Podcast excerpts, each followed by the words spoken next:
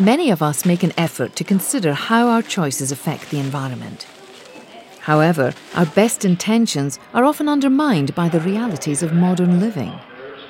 We know we should buy local produce and reuse or recycle those plastic bags, but it's just not always convenient. Making choices to reduce our impact on the environment takes time and perseverance.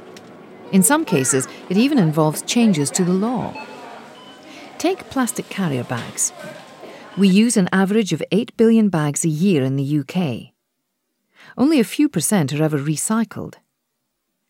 Some countries now tax plastic carrier bags to prevent consumers from using excessive amounts. In Ireland, the PlasTax has successfully reduced annual consumption by 1 billion bags. Other countries like Bangladesh have banned them entirely because large numbers contributed towards recent floods when they blocked drains and waterways. Governments are also turning their attention to food miles. By 2012, it's planned to reduce the environmental and social costs of food transport in the UK by a fifth. Despite all these measures, people often sabotage their own efforts to be environmentally friendly without actually realising it. Using a car when other alternatives are available reduces the effectiveness of any other eco friendly measures taken while shopping. Cars are our single biggest contributor to carbon dioxide emissions in the UK.